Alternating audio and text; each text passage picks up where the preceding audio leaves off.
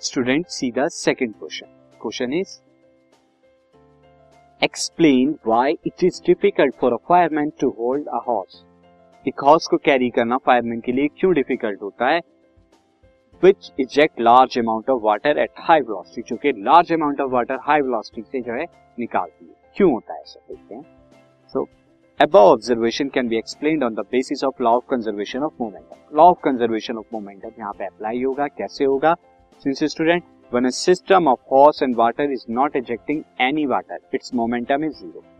जब system of hose में जो पाइप है, उसके अंदर कोई वाटर नहीं निकल रहा तो यहाँ पे मोमेंटम क्या होगा? ज़ीरो होगा. But when water issue out and from the hose with high velocity लेकिन जब वाटर निकल के आएगा हाई वेलोसिटी से हॉर्स से, उस पाइप से देन हैज़ मोमेंटम उसका मोमेंटम होगा फॉरवर्ड डायरेक्शन में. और इसे कंजर्व करने के लिए in order to conserve momentum the hose tends to move in the backward वो बैकवर्ड डायरेक्शन में मूव करेगी हैंड्स क्या होगा? डिफ़िकल्ट होगा उसे होल्ड करना। कैसे? जब यहाँ से देखिए, ऊपर की तरफ़ बहुत हाई वेलोसिटी से जो है यहाँ पर निकल रहा है।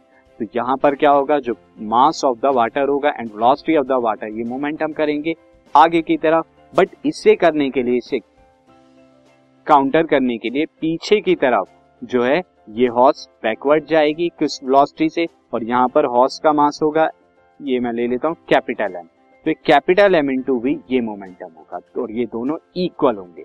और पीछे की तरफ़ जाएगा तो फायरमैन को होल्ड करना बहुत डिफ़िकल्ट होगा।